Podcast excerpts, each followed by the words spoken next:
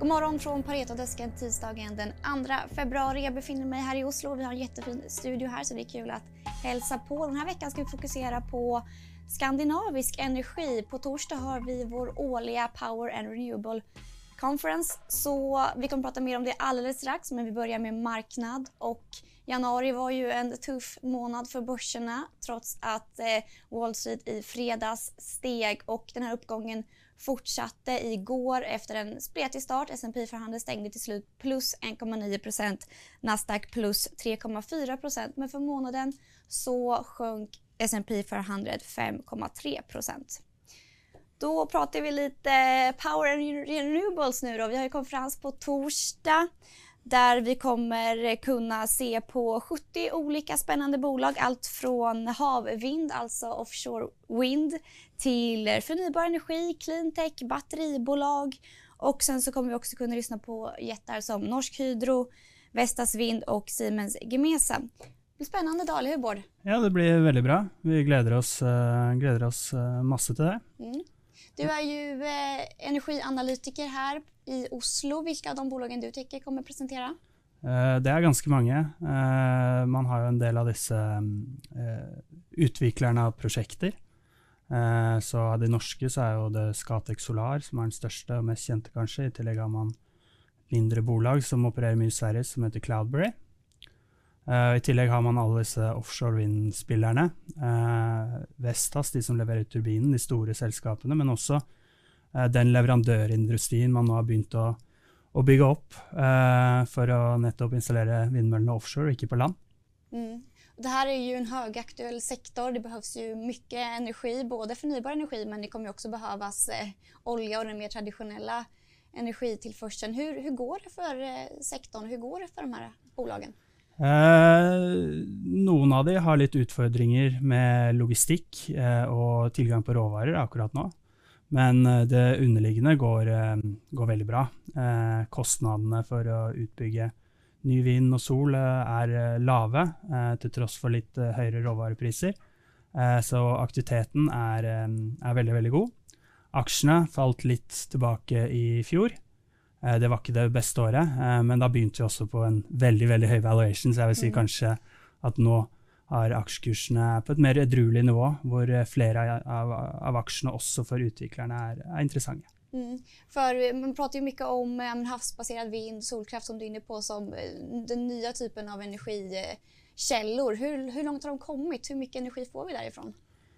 Uh, I Skandinavia så er vi veldig mye fra vannkraft, så, så her er vi jo veldig grønne. Men uh, også i Europa så begynner det å uh, ha gått over 30% i UK, Tyskland, fra fornybare energikilder. og så skal det jo gjerne da opp i 70-80 om ti år. Mm. så da må det store investeringer til. Men du tror at det finnes noen rimelighet i det? ja, det gir jo mange andre utfordringer, fordi energien er veldig intermittent. sånn kommer litt sånn nå og da, og så kommer det en kald vinter, så kan du ikke spare energi, eh, som du kan med en del tradisjonelle eh, energikilder. Eh, men, eh, men eh, pengene er der. Investeringsviljen er der. Prosjektene er økonomiske. Eh, så, så, så, det bør kunne gå. Mm. Trenger mye, mye nye folk. Mm. Mm. Och av de bolagen som du täcker, vad har du för favoritaktier just nu?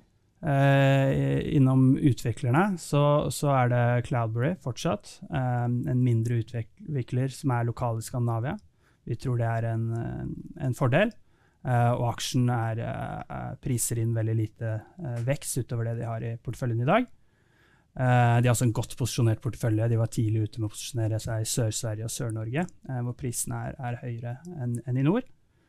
Eh, på, på, leverandørsiden så, så, er vi veldig positive til bl.a. Vestas, stort selskap i, i, Danmark. Ledende eh, leverandør av vindmøller. De har en veldig god markedsposisjon, mener vi. Så er marginene just nå lave. Eh, men det er ikke pga. prispress. De klarer å putte det over på kundene sine. De har en kjempegod markedsposisjon. Mm, og Cloudberry er jo faktisk et av de bolagene som dere tar med i er norske månedsportefølje i dag.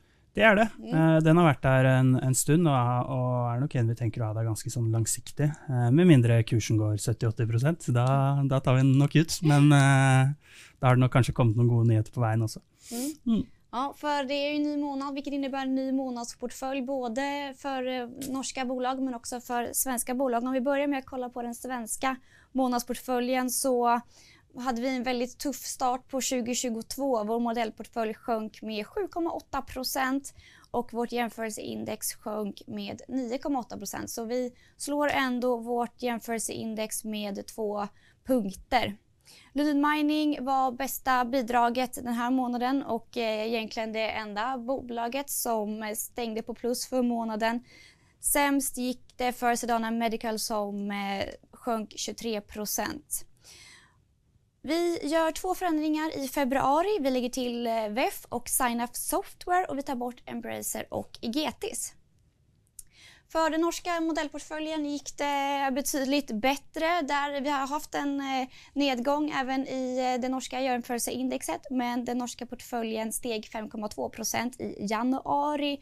Oslobörsen föll 2,2 så med en framgångsrik eh, månad så gör eh, norska analytikerna ganska många förändringar i den norska portföljen.